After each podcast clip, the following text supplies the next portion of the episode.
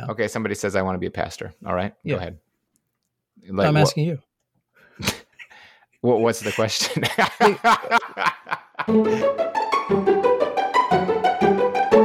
Welcome back to Reason Together, the podcast for Christians who think about stuff. Uh, I used to work here a long time ago. Uh, I was the ho- I was the co-host along with my great friend Tom Balsamo. I'm Daniel Fox. Uh, unless you were afraid that we had changed the name of the podcast to uh, Tom and some random other guest podcast, uh, I am uh, I'm I'm here. I'm back, and it's still Reason Yes. Together, and we're still glad that you're uh, back for another Yes. conversation.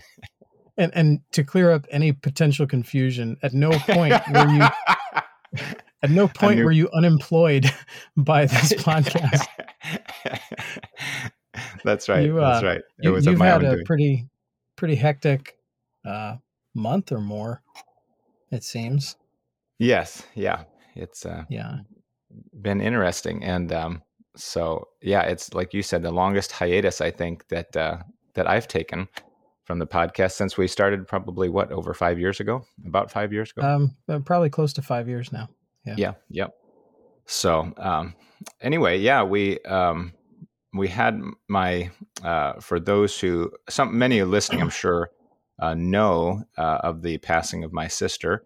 And um and so she um succumbed to cancer but uh um, anyway we uh, were up there a couple times to visit her around her birthday and then mother's day and then uh, not long after she passed. And so we were back for the funeral and had the privilege of um, of officiating her graveside and uh, and sharing the gospel there. And just a lot to say in that whole situation. Um, it really was um, uh, a blessing in some ways, and, and but what I mean is, and even before she had passed, the testimony of her church, uh, of their church, um, was just really something. And uh, and getting to know their pastor and uh, see his involvement and uh, and the testimony of that church at large and how they just surrounded them and supported them really was a blessing. And um, so um, anyway, that was part of what we were doing, and then things just got pretty crazy around here, and um, so yeah, it's uh, good to be back and uh, Good. back in the saddle. Good to have you back. Thank you, thank you. I know that we- you've been busy too. Yeah. Yeah. As as usual, though. Uh, Mm, probably nothing anyone would be interested in hearing. but, but yeah, it's uh, it's been a busy busy couple of months here too as well. But good to good to be back with you on the podcast. We had a couple of uh, guests in there, um, Mhm. Pastor Scott Blair and, and Pastor Scott Vanderhart. Um, really good episodes. If you're listening and you want to go back and catch up um, where we left off, those are those are two good ones to go back and listen to. Um, yeah. Before we Pastor, get too much further, though, Yeah, go ahead. I want to say a thank you to our patrons over at patreon.com Yes, slash reason together. Um, thank you for uh, generously giving of your money to support this podcast. We certainly are grateful to you for that. If you're listening and you, you would like to come on board as a supporter and a member of the podcast, you can do that at patreon.com slash reason together. Otherwise, continue to enjoy the podcast free of charge, though you will be missing the after show bonus content that is for elite patrons only. Uh, so you can go to patreon.com slash reason together, sign up for the elite membership, and you'll get some extra content as well as a few other perks. Um, if you would like to become a patron, one person you could ask is Matt Shields, who is now a new patron of uh, the Yes. Reason Together podcast. So Welcome welcome, aboard, aboard, Matt. to yes, Matt. Uh, we appreciate you being part of the uh, part of the machine here. part of the team. Thanks so much. Yes, Yeah. absolutely. Yep. So, as we oftentimes have said in the past, or have said a number of times, we've got a list here again, and I, and, and it's just a variety of questions. And if you have questions, um, y- it, it doesn't have to be a theological question as you might typically think. It's just a, a variety of questions, and you're wondering, wow, what is you know what what does the Christian have to say about that? Is there any scriptural bearing on on this particular issue, or what's the balance? We, we really are seeking balance and um, and so we want you to send those in and maybe it has to do with something that we've talked about you agree you disagree or you see a totally different angle uh, we'd love to hear it. And that's reasontogetherpodcast at gmail.com. So just send us your thoughts. Uh, just quickly type it in there, send it off our way, reasontogetherpodcast at g, uh, gmail.com. Yeah, yeah, that would be be great. Um, now, the, uh, to, the, you have several things on the list here. Um, yeah, I needed to troll you a little bit, so I uh, I put yeah. I, I have to put on some that don't say don't peek, you know. Mm-hmm. But I didn't put them on a few like I didn't do it a few weeks ago because I do care for you and I didn't want you like go insane. Um, no, just kidding. It's actually because I just thought of those in the last few days. But um, anyway, yeah, we've got all kinds of questions. You have one that you want to start with? Uh, no, I'm going to let you uh, just take the reins there and uh, fire away. Okay. Okay. Um, well, you also, by the way, have a don't peek one here that I don't uh, know. I do. Oh yeah, I do. Okay. I yeah. okay. So here we go. Uh, I'm going to start off with this one. Um, and and and and I'll preface it by saying I'm not doubting the nature of God. I'm not. And so what I'm asking for here is knowing, and in fact, I just preached on this uh, last night.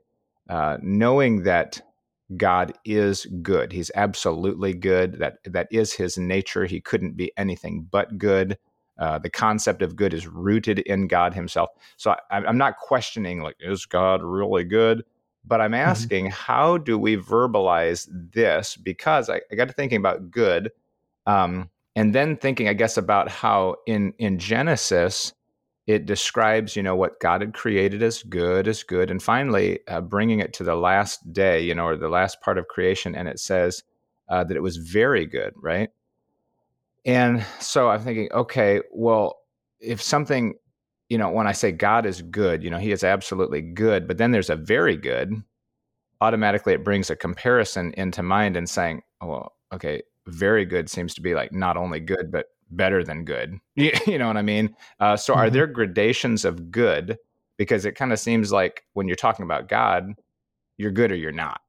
You know, what things are things are qualitatively good or they're not. It's not, and so um, can can good be described quantitatively? Like like that's not just good; it's mm-hmm. very good. So, sure. and if that's the case, what explanation can we give that's consistent with God's nature. Like, like is he good but not very good, or is he very good all wrapped into good? You don't understand what I'm saying? If I if his creation was if his creation was very good, but he's good, is that somehow minimizing his nature? Yeah, no, I don't think so. So if if I can maybe try to re verbalize what you have said in my own words.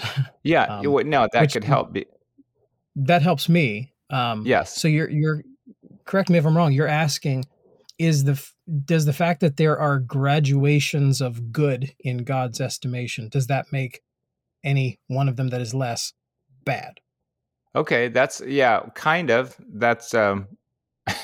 I'm, yeah. I'm, in, I'm inclined to say really, no. Right, right. But uh, does because, it does it mean that the thing that is very good is better than the thing that is good? I would say, just based on the simple definition of the phrase or the words, yes, there is such thing as better, um, good and better and best, but they're all still good. You know, there's whoever who knows how many species of toads there are, but they're still toads, right? Just because one might seem better than another, right, or look better than another, doesn't mean it's not a toad anymore. You know, in the same sense, um, yeah, I think there can be graduations of goodness. Um, in in the things that God does. But you know, I suppose there's much deeper philosophical questions one could then follow up with. You know, I mean, if there are different graduations of goodness that God can have, what is the context of of the thing that's being called good? Yeah, and that's in, the thing. In whose yeah. estimation is it? Is it God's estimation or is it man's estimation of what is good? So, right, because yeah, because good can be subjective, but what I, as I was telling the church, you know, obviously this the, the word used in the scripture that we translate good um, comes from god. So god's the one that determines the mm-hmm. definition of what is objectively good. Now we can we can say oh man if i won the lottery that'd be good. Well not really but but you know it, subjectively we think so but objectively no. Um so so oh, you said something a minute ago um oh about um, the gradation of good in God or something. But anyway, I, I, obviously I know that he's good, and I'm not I'm not saying well is he actually is his creation better than himself? I know it's kind of a stupid question, but my point is if somebody says if somebody were to bring that up, and nobody but some kook like me, I guess, brings that up, but um, well, I, I guess part know, of me is wondering what are the implications of the answer. Yes, and how you how you say it could like dig yourself in a hole really fast. Um, yeah, yeah. Like, why is it important for us to to know the answer to that? What would be the outcome well, if we got that wrong? Well, because I, well, I think the biggest the biggest reason is simply that you never want to impugn the character of God, um, right. and I think we ought to be sensitive to that.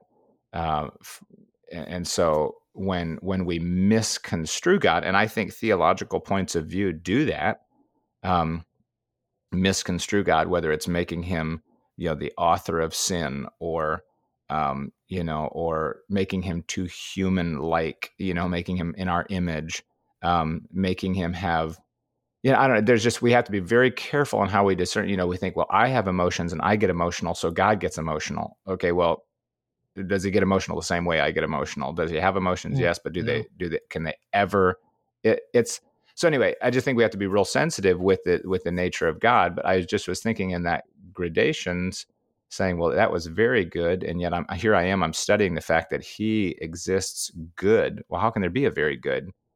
You know? Yeah. Or is it all? Is it is a perspective thing? Obviously, that very good is a superior thing and it and, and everything God creates um, is an expression of himself. So it can't be any mm-hmm. better than he is, and it can't be anything less than good. So I understand all that, but I'm just wondering between the very good and the good, because words mean something. So why would he sure. say that it's good, really good? You know, essentially. Um, hmm. Interesting. I guess it couldn't get any better. well, really, that's true that's true. But it seems like when the psalmist says, you know, basically praise the Lord, thank him for he is good. Um, maybe it's a different context in the sense that he is just qualitatively good, period. It's mm-hmm. not, there is no gradation needed. He is just absolutely yeah. good. When we talk right. about creation, as you said, it couldn't get any better in all the aspects and details of creation, even from a physical perspective. He created a paradise. Um, you know every every way and and nuance of what he had done was exceptional it was beyond yeah. you know it was beyond improvement mm. so interesting okay kind of along so those go. lines yeah. um is another question out of genesis um i think oh, okay. it's in 126 or 127 um where it refers to man being made in the image of god mm-hmm.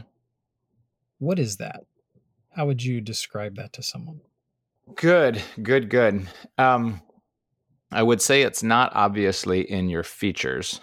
you know what I mean? Um, God is a spirit right. and we are physical. So it doesn't mean that we look like God physically.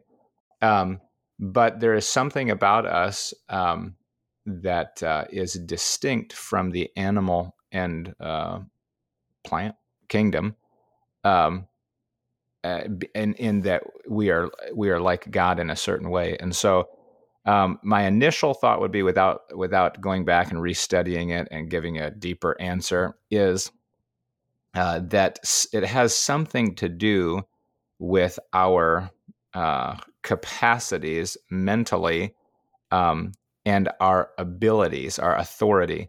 Um, God has uh, designated to mankind an authority um, and of course, we overstep that bounds, and then we we take authority that's not mm-hmm. delegated to us, and we we decide for ourselves what is right and wrong. But God has given that kind of authority, and He's given that sentience, um, if that's a word, uh, to yeah, that is um, okay to uh, people that you know to. It, it just seems obvious that you know wolves and chickens don't ponder their existence; they they just act by by nature, by instinct. They sure. live, they do their thing, they die. But we question these broader things. We look for, you know, self improvement. We, uh, yeah. you know, we look to the future and to the past. And so there's, I'd say those couple areas would at least be a start. Yeah, no, I like that. Authority and sentience were kind of where I came down with it as well. but it kind of stems to a question that someone recently asked me. Mhm. Um, sort of a bizarre question in a sense, and I'm still Mhm. wondering what the implication of it is. Um, Mhm. they, they weren't they were unable to answer that for me. I, I asked them. I said, "What's the implication of the question? Like, why is it important to get this question right?" That's an yeah, that's a good response. Kind of like, why does that make a difference? Yeah, well, I tend to ask that because uh, out of an attempt to avoid foolish and unlearned questions, right? Mm, mhm. Um, though that's not always the reason, because sometimes I really want to know what's the importance of the question. Other times I'm asking it where I'm kind of trying to reveal that someone's question is kind of stupid. well, and Um, it, it's kind of a it's a kind of a different angle on saying what do you mean by that? Because if they're asking Yes. a certain thing and you think that they're asking something, and then you say it, and it, and it looks like you're saying something anyway. Just if you Yeah. help to clarify what exactly is the importance of this to you. yeah, yeah. Well, the question that was asked was um, regarding the image of God in man. okay. and uh, because I had referenced something about man being made in God's image, and someone disagreed with me, and they said, "Man today is not made in God's image. Adam was made in God's image." And I said, "Okay, um, the burden of proof is on you to explain to me why that is true." And they took me to 1 Corinthians 15, where it says in verse 47, "The first man of the earth." earthy. The second man is the Lord from heaven, referring to mankind being earthy. Earthy. Um, to, to, to, to, kind of clear up any confusion, um, overall, it was not a good argument that was being made. But the Mhm. reason I'm bringing it up here is because I, I need to verbalize it to someone, and that's Mm, that's Yeah, kind of one it of helps sometimes to just talk about other it. Yeah. but my understanding of the context of 1 Corinthians 15 is that it's overall talking about resurrection and the fact Right, that right. these earthy bodies that are made here are corruptible and they cannot pass forward to a place of incorruptibility, which is heaven, right? Um, because this body is earthy. This is not a heavenly body. We, we're going to need glorified bodies. And that is the subject that Paul is dealing with uh, in 1 Corinthians 15. He says, Now Mhm. this I say, this is in verse 50, that flesh and blood cannot inherit the kingdom of God, neither doth corruption inherit incorruption. But he was trying to make the case that this passage using the word earthy several times actually in chapter 15 Mhm. is saying that man is no longer made in God's image. So I attempted to point out that he's making an argument that does not fit with the context of the chapter. Okay. Because the point isn't that man is no longer in God's image. The point is that man has a physical, unglorified body. Does that make sense? Mm-hmm, mm-hmm. And I asked him to define what do you mean by the image of God? And and he he suggested sentience, which is one of the things we talked about, that that mankind has a body, soul, and spirit. And Mhm, we ended mhm. up kind of going in a circle. And I said, okay, so you, so you believe the image of God means that a man is a tripartite being. He has body, soul, and spirit. He said, yes. I said, do you believe mankind today has body, soul, and spirit? He said, yes. I said, so then you believe mankind today has the image of God? And he said, no. No. right. right. You hadn't quite. And I'm yeah. like, I, I said, do you not see, do you not see the breach there where the logic is broken? Do you not see that? And, uh, and he refused to, to concede the point. Um, but uh, what are your thoughts on what the image of God is in reference to him being a tripartite being? Um, I, I think it correlates with the, the idea of sentience, but right. do you have any further Right. thoughts on that? Well, it, it depends on what we mean by sentience. If it's simply just, um, yeah, yeah, but talking about being self-aware um, Mhm. And uh, and contemplating metaphysical questions, you know, things like that, and and awareness of uh, something beyond us. You know, if that's all wrapped into sentience, I think that's a big thing. Um, Because how do you explain the ability to question our own existence and our purpose and meaning of life in general? It just that's pretty that obviously that level. It's not. It's beyond intelligence, really. So, um, as far as the tripartite being, body, soul, and spirit, yeah, I don't really have anything else to say. Yeah. I just wanted to pitch in that. Well, I, I guess what I was trying to add is that based on his own definition of being made in the image of God, which is having a spirit, soul, and body, I that said, changed. I said, how many times has even Paul himself referenced those exact words in that order spirit, soul, and body? As if mankind still has them today. hmm I said, based on what you're saying, mankind is still made in the image of God. But he insisted, no, Adam was made in the image of God. We we are not made in the image of God today. And I said, so what is the implication of that answer? And he could not give me a clear implication of the answer. Um, but I took him to 1 Corinthians 11, which is is There you go. already an Mhm. uh, interesting passage that deals with uh, head coverings, for lack of a better right. word, m- Mhm. mean- meaning the hair. Uh, I believe that's specifically referring to the hair uh, here, um, particularly verse uh, 6. But in verse 7 of 1 Corinthians 11, it says, For a man indeed ought not to cover his head, for uh, as much as he is the image and glory of God. Right. So referring to man presently as the image and glory of God. But what I'm wondering is what's the connection between this verse, the image of God here, hmm and sentience? Because the verse doesn't seem to be connected with sentience. It seems to be more in line with the authority. The authority. that you hmm brought up. Right. Yeah. Yeah, I would have to do a deeper. did- um, Did I just answer my own question? mm, I'm not sure. I You mean I kind of feel like in talking it out, I just answered the question myself. um, I've been there before. Because after it came out of my mouth, I'm like, oh, I get it. It does have to deal with authority and not with sentience. Which Anyway. the the authority, uh, and I guess one is sort of wrapped up in the other. If God gives you an authority to make decisions, um, Yeah. you know, and to have a responsibility in His design, it requires a sentience. Right. You Sure. understand? So uh, the the animals weren't necessarily giving that given that kind of authority, um, uh, Yeah. nor and, were and they by given sentience, in commands. case someone doesn't, in case someone doesn't know the word sentient, just has the idea of self-awareness or consciousness. Um, yes, which which takes in a lot. Uh, it's it's Sure. more than it's not just a consciousness of. Uh, I mean, I think to some degree a dog, a dog is conscious, but whether he recognizes and ponders his own consciousness, obviously, Self-awareness. yeah. self awareness. Yes, Cognition. there you go. So that's Okay. interesting as far as the image. I'm I'm just kind of scanning through other uh, verses, and and sometimes we know that you know certain words can take on certain angles in certain passages. Yeah. You know what I mean? It doesn't mean strictly the same thing in every passage, because Sure. because something was lost in that you know second corinthians 3.18 says you know but we all with open face beholding as in a glass the glory of the lord are changed into the same image so obviously there's a uh, and we would call that a sanctification you know a continued transformation but it doesn't mean that we uh, Yeah. entirely lost all uh, image and likeness to god. And maybe they would tie it to, to ephesians 2 and saying well you're dead your spirit is dead in trespasses and sins and so yes you're tripartite but that part of you is dead and you know what i mean? And once Yeah, but then once that- it's restored to life. That would make sense if the image of God referred to our holiness, Mhm.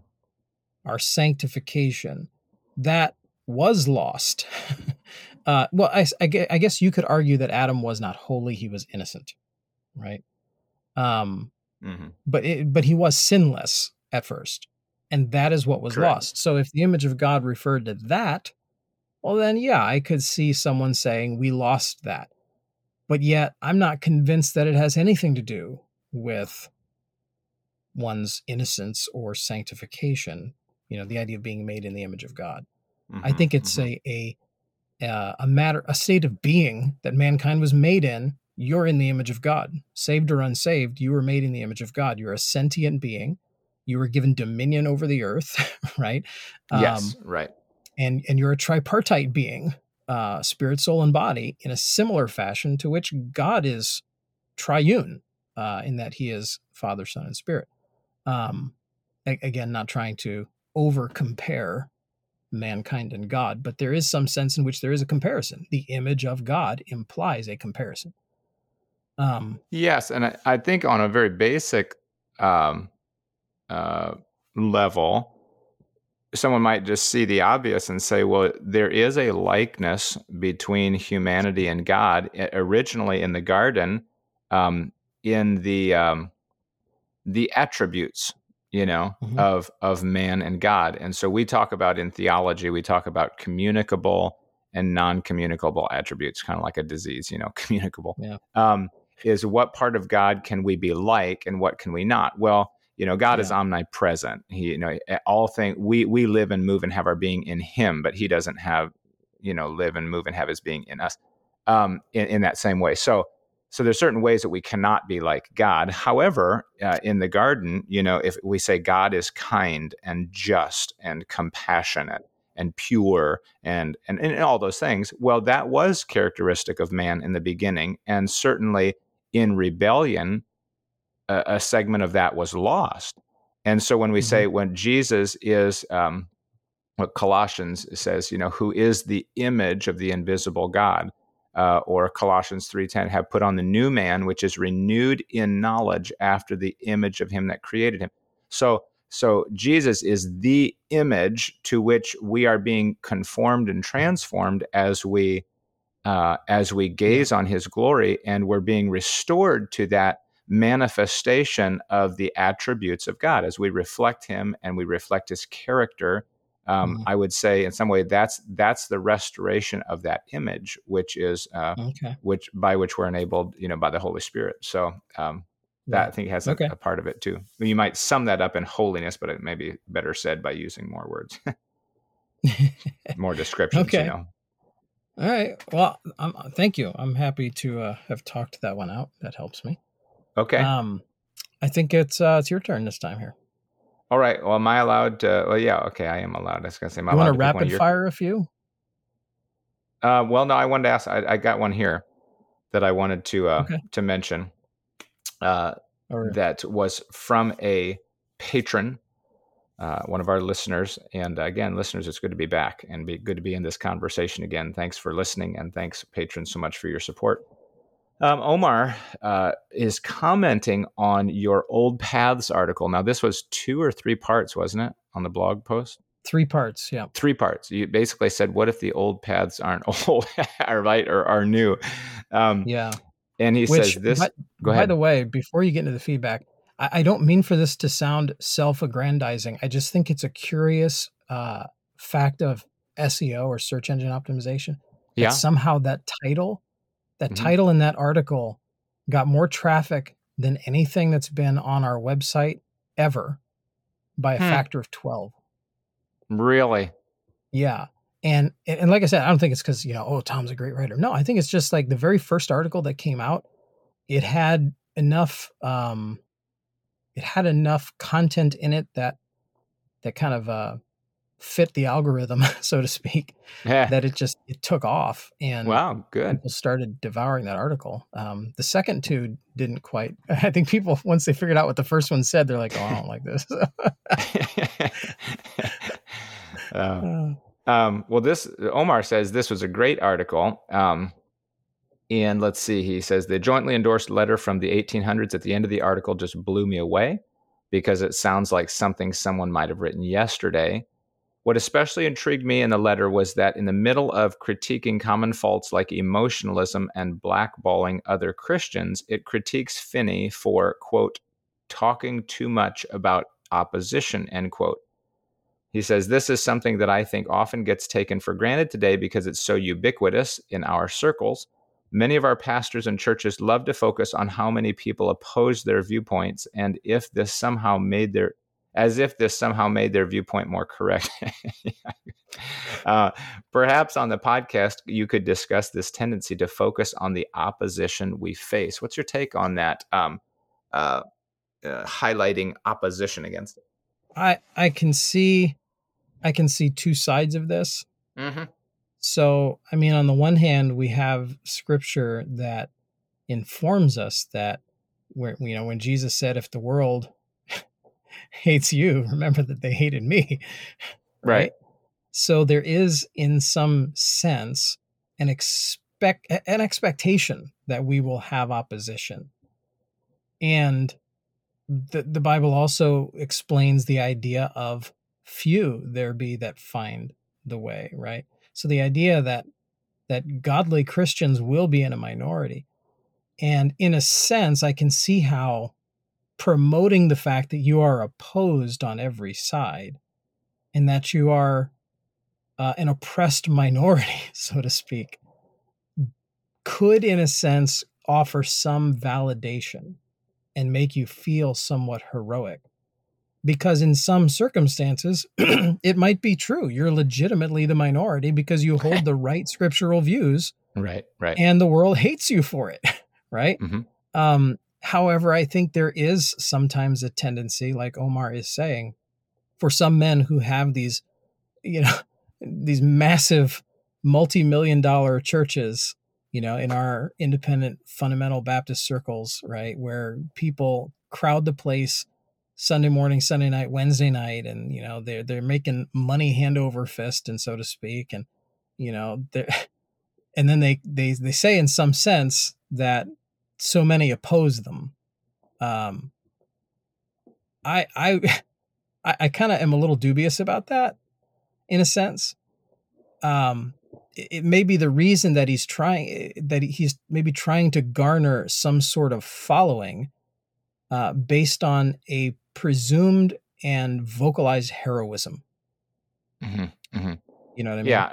Now I don't know. I do know what you mean, and I don't know honestly of examples of this. um, and I can't. You know, we don't know the finances of church and and necessarily how much they're they're making and what their motivation is per se. But some of them um, tell you. Do they tell tell you their some finances? Are, oh yeah, some uh, IFB churches are very outspoken about how they do financially and oh, uh, the various projects they have going on, the how much it costs and how much they've raised and all these other things. Yeah, yeah some are some are rather vocal. I see what you're saying as far as like a project and how much we are, how far we are so far on that project. Yeah. Um, yeah. But I could, I, but I can envision uh, people uh, focusing on, how does he say it, the opposition. My question is not so much whether it is uh, good or right to do, but why are you doing it? Um, like you said, if it's mm-hmm. this, um, if it, if it kind of goes back to the whole ego thing, that uh, you know we we have to make we have to make an opposition even if there is none you know we have to make straw mm-hmm. men and then stomp on them so that we look right. particularly strong um, we look uh, like uh, we're really out there you know doing the work whatever um, well, obviously it, to me that's not really productive it, it, tends to be shallow if not deceptive and misleading um, but go ahead. You're going to say something, and then I want to kind of give an. Alter, I was going to say it. It may, in a sense, be a Churchill speech. You know, a Winston Churchill speech. You know, the idea that you know we're not going to sugarcoat this. We're going to go to this battle. Many of you are going to die. Many of you are not going to come home. Um, and the opposite effect took place. Instead of people running for their lives, many enlisted. Right? Many, hmm. many sought the fight because there was a heroism presented to them an opportunity for glory of being a an attacked group of being in some sort of battle and so on um, so i can see that there is some desire in some cases to present the hardship of a ministry real or perceived uh, in such mm-hmm. a way as to make it a heroic venture that mm-hmm. would rally people to the cause now, I don't, I, I don't think this was Omar's um, question, like his angle on the question, but since it kind of goes into, I feel like it does have some bearing on it. When we talk about opposition, uh, obviously, um, the scriptural biblical position is in utter opposition to the world. Uh, it's it's it's God's wisdom versus man's wisdom. So mm-hmm. you're going to find a thousand points of disagreement um, and a constant need, obviously, to be transforming our minds and seeing from God's perspective, sure. which alters our entire view of life. So, to me, I do see the need for uh, expressing opposition. If by that, uh, and by that I mean simply being realistic. Um, and I've thought before about doing. I haven't actually done this, um, but I've thought about just doing whether it's a, a, a two part series or a few parts or doing some Sunday school classes to try to wake people up to say, this is what our culture is. um, and and say look up the top ten uh, you know pop songs or rock songs. Um, look up the top ten video games. Look up the top ten movies. Look up the top ten sitcoms, and then say, okay, look. Uh, these are, and, and then maybe some statistics on how much the average kid plays. Okay, so the average kid is spending six hours a day either in front of a movie like this or a TV show about, you know, uh, this lesbian and and and you know what was the word I'm looking for? Um, what was Dracula? He was oh vampire. You know they kind of had vampire shows yeah. or these mm-hmm. spiritistic shows or or these uh, or these basically hyper realistic um, uh, extended reality combat shows where or combat video games where you're constantly shooting people and just say look for if you're 70 years old and sitting in the pew, you've had a hard time keeping up with the VCR, and, uh, you know, or the DVD player. Like, how does this thing work? And I want you to understand when you approach a child, when you approach a high schooler, and you want to talk gospel, this is where they're coming from. This is what's filling their mind. These are the stats on their family structures. This is what they're being exposed to in school. And now, of course, it's even going more haywire with you know, the yeah. transgender issue. And just, but to me, that is in essence an opposition because it's all this stuff is just this, this is what we're going to have to deal with and face. But so that you get a realistic perspective of where are we actually sitting? What do we have to deal with? And because you come yeah. from your little Christian bubble and go, hey, do you know if you were to die today, are you're 100 percent sure you go to heaven? Well, what? Are what are you speaking that into? You know what I mean? Here, here's the thing, though, I, and I don't disagree with anything you said. Um, mm-hmm yes, there is opposition from the world. Everything you've mentioned there is opposition from the world. That is what we are competing with when we try to win the hearts of young people, especially. Mm. Um, but in some ways, and I don't want to diminish the evil of the world, I think sometimes we get we get hung up with that as being our opposition. While meanwhile, Satan is faking the jab. You know, He's mm. he's he's making us aware of leftism. He's making us aware of mm. wokeism and mm-hmm. transgenderism and all these other things. And we we think that's our opposition. That's our opposition. And and to to to your point, it is. Meanwhile, the real opposition are the people sitting in the pews who don't like the way you do church. I mean, really, you know, do I ever have to deal with leftism or wokeism in the church? No, not really. Do I have to deal with transgender issues in the church? Uh, no, not really. I had I had to deal with one one couple one time that was uh, kind of skewed and came to you know hmm. ask hmm. for benevolence and so on, but uh, hmm. had to deal with that. But you know, on a regular basis, do I have to deal with issues in the church that are all of these things that we see in the news headlines every day? No, no. The greatest opposition, at least personally, that that I've had in the short ministry life that I've lived thus far uh, often comes from malcontent people uh, who profess to be Christians and simply want to make a church in their own image. Mm-hmm. And when the pastor refuses to do that, they stir up things and cause trouble. Mm-hmm. Um, that to me That's seems like the right hook. You know, that's the right hook. Satan's faking the jab. He's throwing the right hook. I a couple things. I thought you were going to go somewhere else with that. I was like, man, what's what? You know, you're like, he's faking the jab. What, what's the other one going to be? What's the other one going to be? As you got closer, it's ah, he's going to bring out Ephesians chapter six and say, no, our real enemy is you know spiritual powers and high places or whatever. And then you're like, people in no. Like, oh no, I didn't see that one coming. No, um, well, I mean, and and think by, about by, it. Think about it. Satan doesn't real, fight like we do. Hmm. He, he doesn't fight like we do. Uh, he's a, he's dishonest. He's a usurper, and he's a liar. The number one way that he fools the people of the world is with false religion, and the number one way he fools people in the church is false Christians, false prophets, false teachers. Um, you know, and, and, and I'm not again, I'm not trying to diminish the immoral things of the world today. They're terribly immoral. Uh, we're we're we're living in a horrible age uh, morally. Um, I don't want to diminish from that and make it sound like I'm okay with any of that. I'm not. But I think oftentimes in church, the things we deal with most that actually would to me be called opposition comes mm-hmm, from mm-hmm. professing Christians. Though you wouldn't say specifically that it's satanically inspired or or uh, motivated. In, in um, that you're not you're not well, saying when you say that is Satan's right hook, it's not that he has a power over it in those personal beings if they're saved people, but more that no, they have they have flesh, but um, with with some Christians who cave to their flesh as much as they do, um, why do we need Satan? Right? yeah, Who- right. Who, who needs Satan if you have Christians that cater to their flesh in the church all the time? right. Um, Right. y- You know, he Satan doesn't have to influence those people. Um, the world influences them indirectly and sometimes directly, and they cave to their own flesh. They have everything in them required to be opposition and essentially do Satan's work for him. Like, how cool would it be if you had an enemy army and you could get their own soldiers to be lazy, incompetent, backwards, and not given to discipline whatsoever? They would fight the battle for you. right? Mhm, Does that make sense? mhm. Um, and, and I think that's largely where opposition comes from in many ministries. Um, that's my contention anyway, and I'm sticking to it.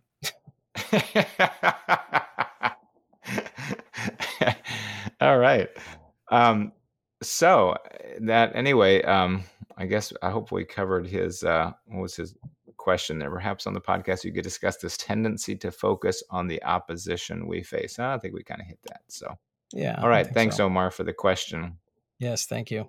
Uh, we've honestly only have like uh, three minutes. Um, Okay. just time Um, to. You want to shotgun something, or we just want to? Yeah, I want to shotgun one right here Okay. and see where we get with it. Okay. Um, this is not a gotcha question. This is not a trick question. This is an honest question where I'm just looking to get what your thoughts would be if someone came to you and said, I believe I want to be a pastor. What are the significance of the implications? Oh, oh wait, I, I'm using a, a question that a good friend of mine. Uh, Yeah. Yeah. Okay, somebody says I want to be a pastor. All right, go Yeah. ahead. Like, I'm what, asking you. What, what's the question? Like, what, what what what would you think? What would you, what would be your response? How would you feel about that? Is that honorable? Is that does that seem like they're you know, like is it right for someone well, I guess, I guess the, the very desire? hint, hint. right. is Well, it- yeah. I mean, the initial thought would be good, and then it'd be like, who are you, and um, and what qualifications do you have? You know, if this is Yeah. a, an unsaved kid going, I like this church thing. I want to be a pastor. you know, what I mean, Let, like, us assume it's someone in the church. Great. Let's let's assume for the sake of the conversation that it's someone in church. They they are qualified, right? I They are would I would say. I would say they're qualified in the sense of being saved. I would say probably good, but inside I would immediately be thinking, okay, now what what do you need qualification wise? You know, I'm thinking of somebody in my mind that uh, uh, might be saved. You know, a young person that might be saved. Um, they seem happy at church, but I'm sure extraordinarily um, unprepared theologically. You, you know, not faithful to one particular church, whatever. So it'd be like, wow, there there would be there there's a lot of foundation that has to be laid here before we talk about ever taking leadership in ministry. Yeah. So that might be my initial thought is to say, who, um, like, okay, what does this particular person Okay. need? But otherwise, so it- so your the first place your mind goes is basically, are they legitimately qualified? right, hmm Okay. So now what if the same person comes to you and says, I I, I desire to be a deacon. I would like to be a deacon. Mhm. I, I'm gonna venture a guess that your mind and, and maybe that of many others does not go the same place. If the same person were to say, I desire to be a pastor. Hmm There seems to be well actually go ahead and go ahead and uh, give your Okay. feelings on it, your thoughts on yeah, it first. the feeling on that, I guess the underlying feeling is that that's something that's uh, that other people see and select you for. So, but my answer to that, uh, if I were thinking fast enough, would be, "Wow, I'm really glad that you have the, the desire." You know, the the concept of deacon means to serve, and the word is even Mhm. sometimes used in Scripture of people that just served in the church. And so, if you have a desire to be a deacon, you absolutely can be uh, right now by you know visiting the fatherless and widows by Mhm. serving tables you know or whatever it is by just getting involved and and investing in people right here because the best if you want to call them um, organizational um, what's the word I'm looking for? The the the best deacons that we've had that are uh, as a as an appointment. What, what what's the word I'm looking for? Their position. The best the best positional deacons uh, we've had. It seems like were deacons before they were deacons. Right. You, people saw that and they're like, yeah, that that th- those guys, man, they're already they're already doing it. You know. Yeah. Um, and so I would just encourage that person. Hey, that's a heart that wants to serve. I, I I'm going to assume that that's a heart that wants to serve. So hey, get to it. You know. Right. I guess the reason is I think oftentimes people equate the office of deacon with an authoritative position and and oh. I realize that to some degree it is a position of influence depending sure. on how the deacons are used.